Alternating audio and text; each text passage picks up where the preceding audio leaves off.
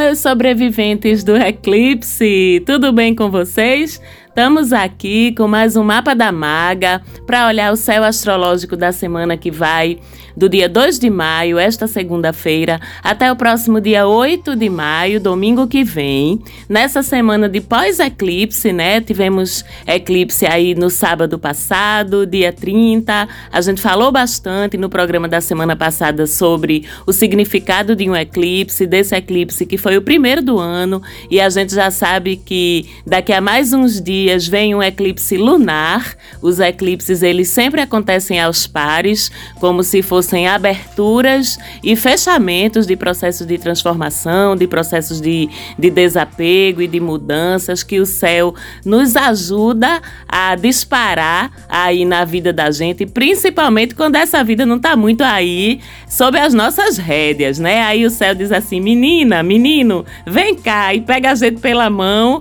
dá umas chutadas de pau da barraca, mas é tudo sempre em última instância, ainda que no primeiro momento não pareça, mas é sempre tudo em nosso favor, em favor do nosso crescimento em favor da nossa evolução no nosso processo aqui, né, na nossa jornada de crescer, de despertar, de amadurecer. Então vamos embora nesse pós-eclipse, porque essa semana tem um monte de coisa também para acontecer no céu e consequentemente influenciar a gente aqui no planeta Terra. Eu sou Marcela Marques, falo com vocês diretamente de Recife, Pernambuco, Brasil, e vamos embora olhar o céu dessa semana, que começa com a lua nova em Gêmeos nessa segunda-feira. É um momento ótimo, a gente sempre sabe que lua nova é um momento de novos inícios, é um momento de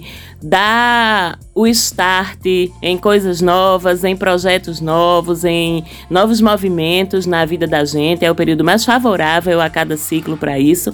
É o período da lua nova. No programa da semana passada, eu alertei a vocês que, embora a lua nova tenha acontecido no eclipse do dia 30 de abril, por definição, o eclipse solar acontece com lua nova, mas no próprio dia 30 ainda não era um momento muito bom, não, para a gente começar as coisas, porque essa energia do eclipse é a energia, eu sempre digo que é a energia do botão reinicialização, sabe? Quando a gente entra, peraí, que as coisas deu uma travada aqui, peraí, o eclipse vai e aperta no botão reinicializar. Então, enquanto nosso sistema está rodando essa reinicialização, que é o momento do eclipse, a gente está esperando o sistema voltar para começar a funcionar. E já a partir do dia 1, esse sistema voltou à sua operacionalização normal e nessa segunda-feira, dia 2, com lua nova em Gêmeos, é um momento incrível para a gente dar start no que a gente quer fazer acontecer ao longo do próximo ciclo. E a lua nova em Gêmeos, ela favorece particularmente disseminar informação, espalhar informação, divulgar nossas coisas, nossos projetos, falar sobre nossas ideias, colocar a boca no mundo para dizer ao que a gente veio, o que é que a gente tem para oferecer ao mundo, né? Com responsabilidade, já que estamos falando de uma lua nova em Gêmeos, que acontece em conjunção com Mercúrio, que também está em Gêmeos, então é um chamado também para a gente estar atento à qualidade e à veracidade das informações que a gente vai estar compartilhando com o mundo, com responsabilidade, com maturidade, que é algo que pode faltar se a gente deixar só na mão dessa energia geminiana. Então, quando falta, a gente entra com a parte que nos cabe, mas o céu também de vez em quando dá uma ajudinha para a gente não se esquecer dessa responsabilidade. Essa lua nova em Gêmeos faz uma conjunção com Mercúrio nessa segunda-feira, uma reunião de forças, né, que é uma conjunção, e faz um sextil, que é um ângulo que abre oportunidades com Vênus e com Júpiter, né?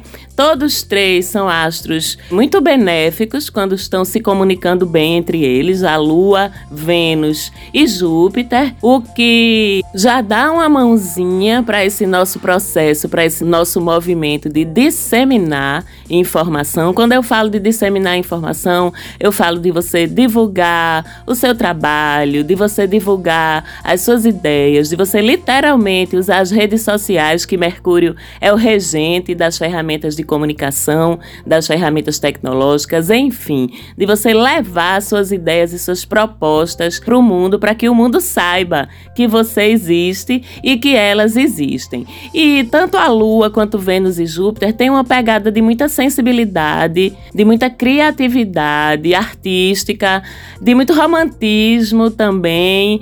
E a gente ainda ganha nesse dia, nessa segunda-feira, um trígono, que é um ângulo de facilidade entre a Lua e Plutão. O que faz também dessa segunda-feira um dia muito curador. Então, essa segunda é um dia de a gente se curar, essa segunda é um dia de a gente se manifestar, se comunicar, criar, artisticamente falando, também fica muito favorecido e da gente se relacionar com delicadeza, com generosidade, com honestidade, com racionalidade também, mas sem perder o romantismo, que quando a gente fala da lua e quando a gente fala de Vênus, a gente não consegue tirar o romantismo da equação. Então é de fato uma segunda-feira muito bonita, muito favorável para você ir embora fazer suas coisas. Aproveite essa segunda para reforçar suas relações de todos os tipos e para colocar a boca no mundo, que isso está super favorecido,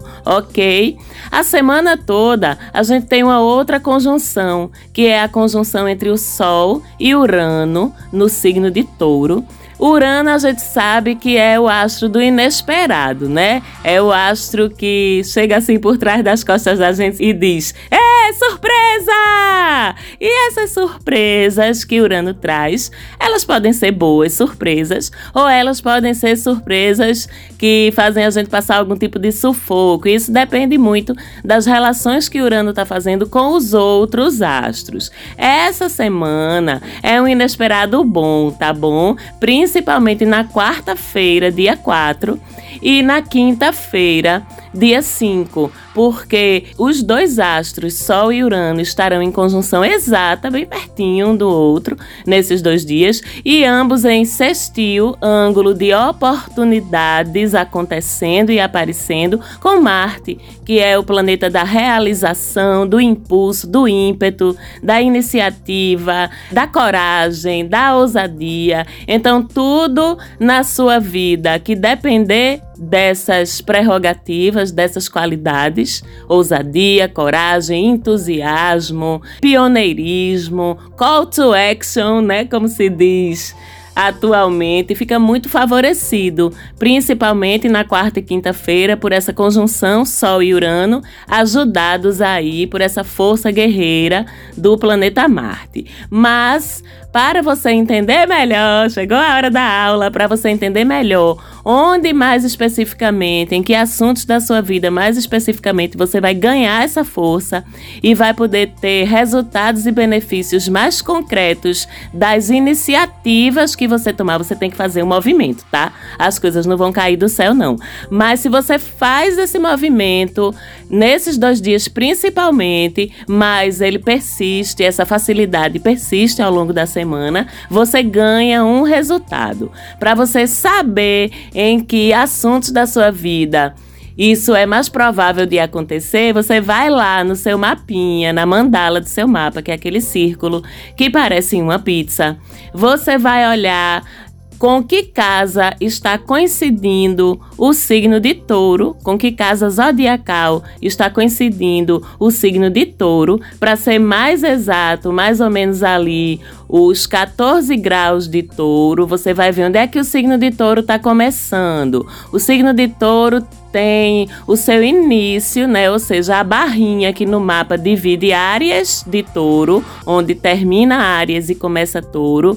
Essa barrinha tá caindo na minha casa 4 os 10 graus, os 14 graus de touro, você vai avançar até mais ou menos a metade do signo de touro, que cada signo tem 30 graus. Então, mais ou menos na metade grau 14, é onde as coisas vão acontecer ou vão ser privilegiadas se você tomar iniciativa na sua vida.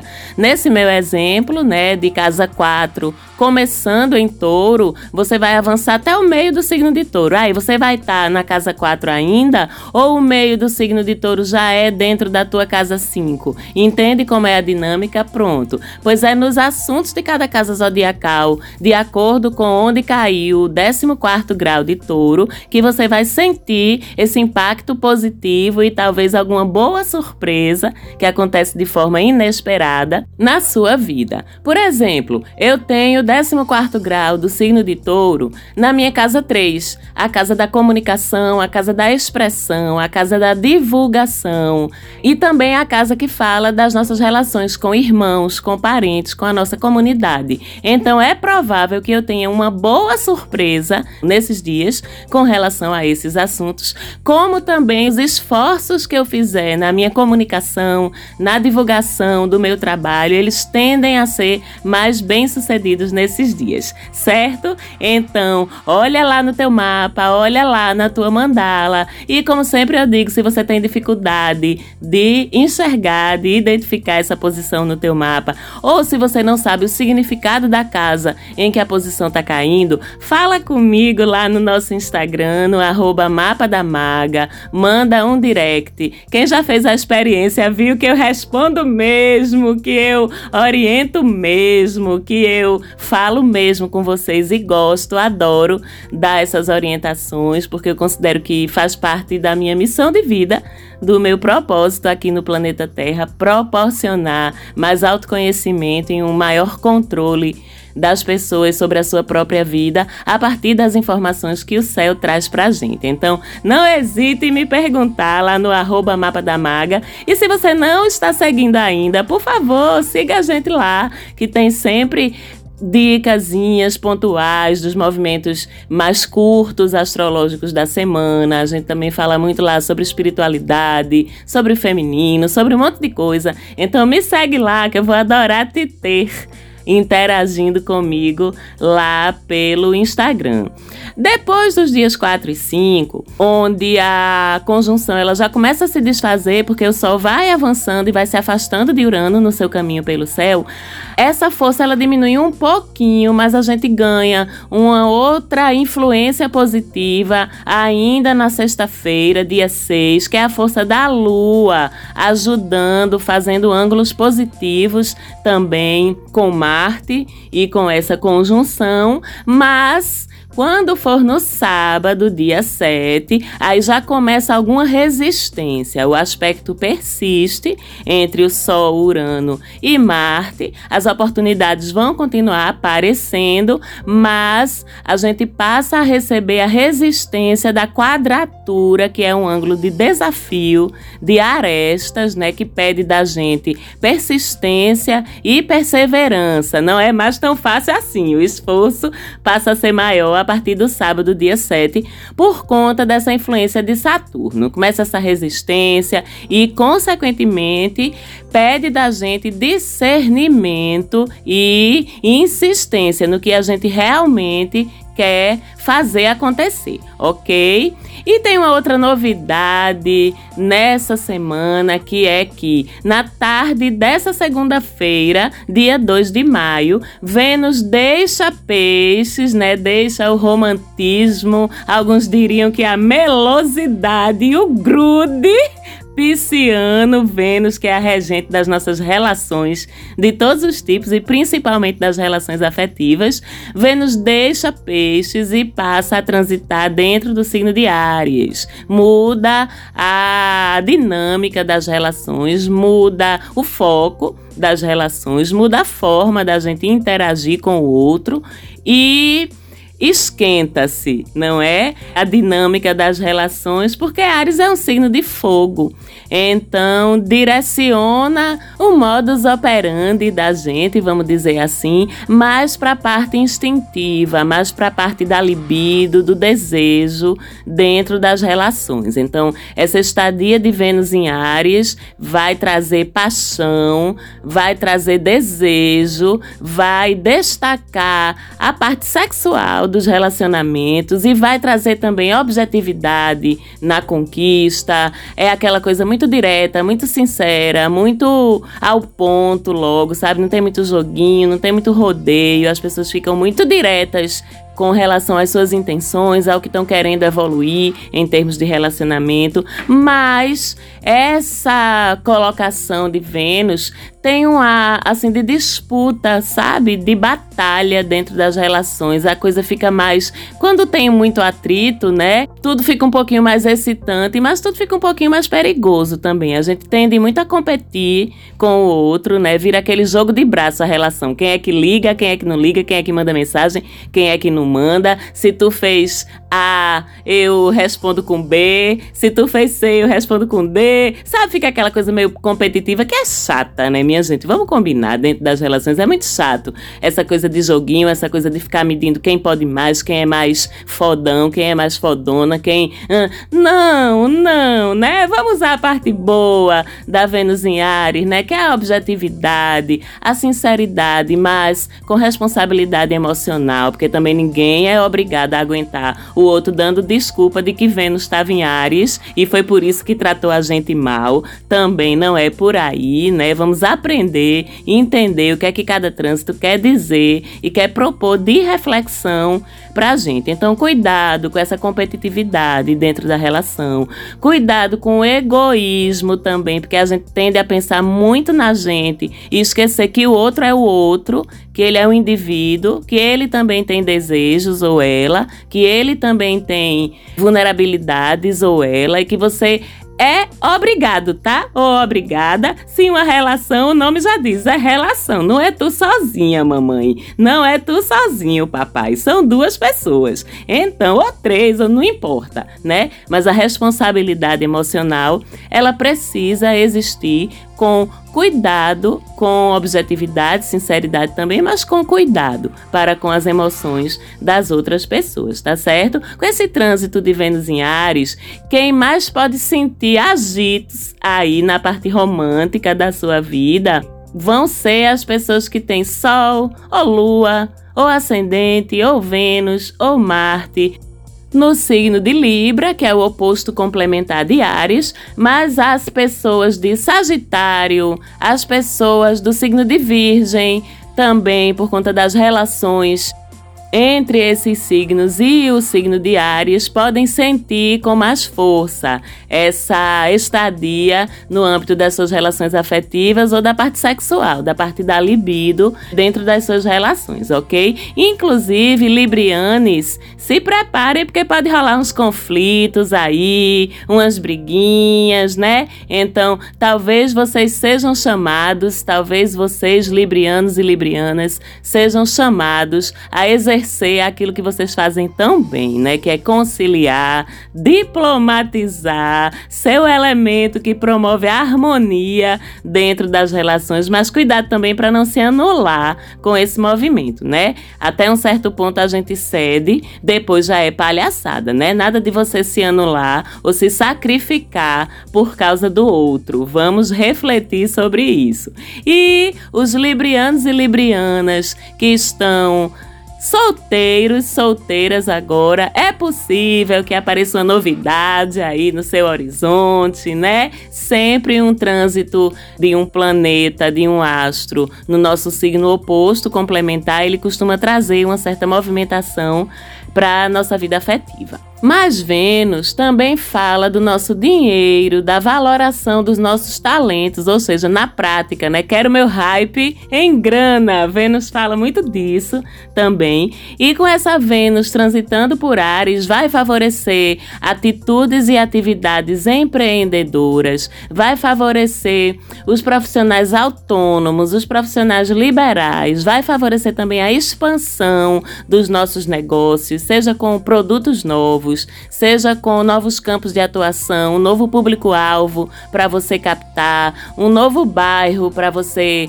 abrir sua loja ou levar seu food truck ou expor o seu trabalho, né? Tudo que abre espaço para o novo, para você conquistar mais, para você ampliar a sua visibilidade e os seus negócios, fica muito favorecido também por essa Vênus em Ares, bem como valorar melhor os seus talentos, brigar para que eles sejam mais reconhecidos, mais recompensados e mais bem remunerados também. Esse trânsito de Vênus vai até o próximo dia 27 de maio. Depois disso, Vênus entra em Touro, um signo em que ela está domiciliada. As coisas mudam de figura de novo, mas a gente deixa para falar disso quando o trânsito estiver para acontecer, ok? E no próximo domingo, dia 8, na noite do domingo, dia 8, a gente começa uma nova fase da lua, a lua crescente, que acontece no signo de Leão.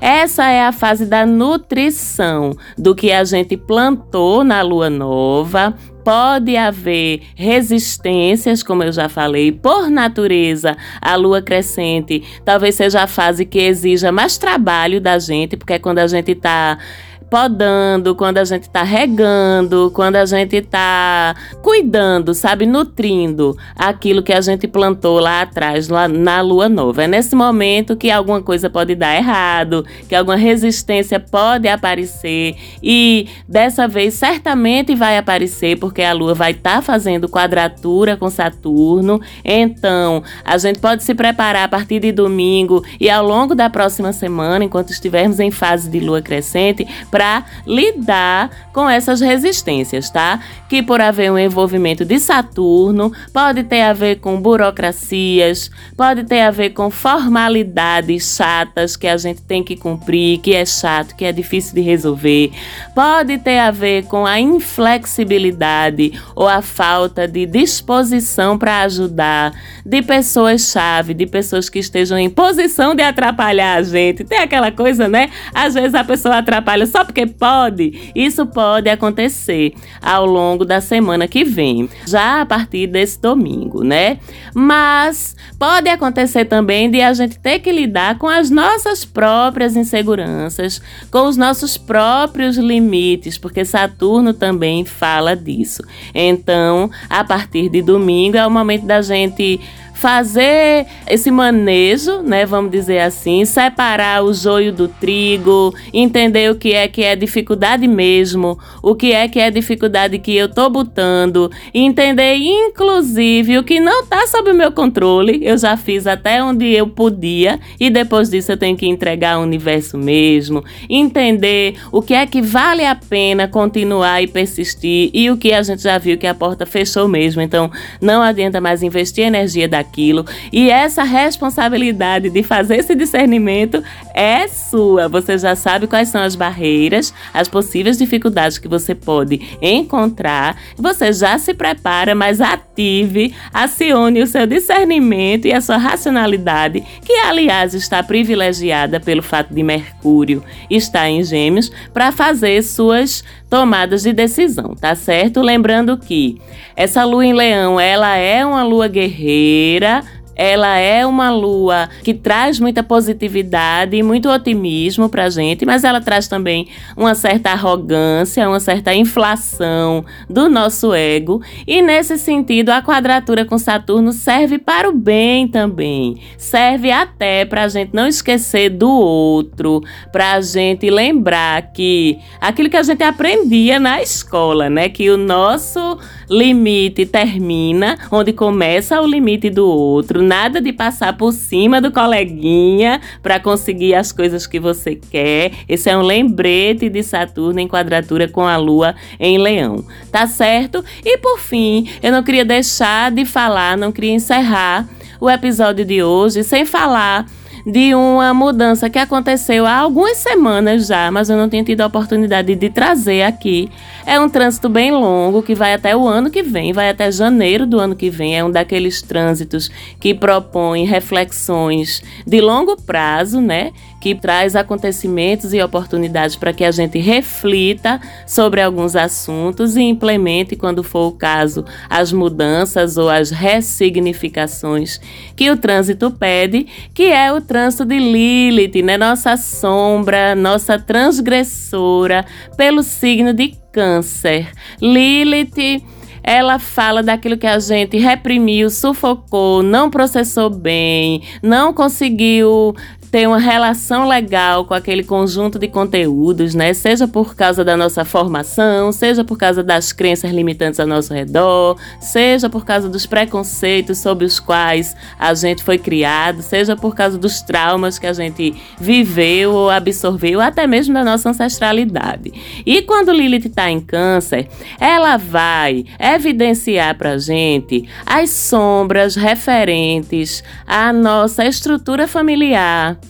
a nossa ancestralidade, o que a gente pode estar tá repetindo de costumes, né, da nossa linhagem, dos nossos pais e dos pais dos nossos pais, e que de repente nem cabem mais, que de repente não fazem sentido pra gente. Lilith vai evidenciar também as sombras do nosso feminino, vocês também, viu, meninos? Que vocês têm feminino também. Do nosso feminino, o que é que tem de sombra nesse feminino? O que é que a gente não consegue lidar bem? O que é que a gente não consegue desenvolver?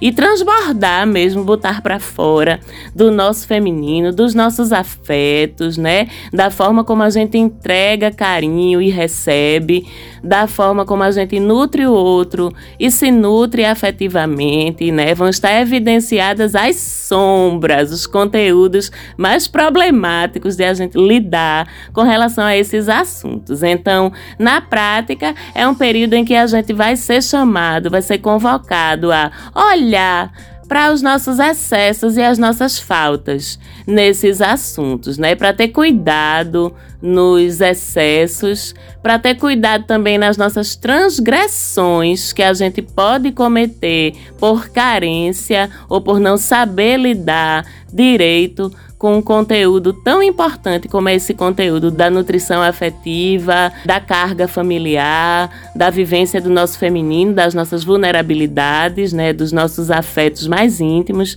mais profundos. Então, cuidado, qual é a reflexão? Até onde eu não estou tentando dominar o outro pela manipulação do cuidado que eu dou a ele, me fazendo necessário ou necessária para que o outro precise sempre de mim e eu mantenho o outro na minha vida numa prisão de afeto. Essa é uma reflexão da Lilith em Câncer. Essa é Lilith na transgressão.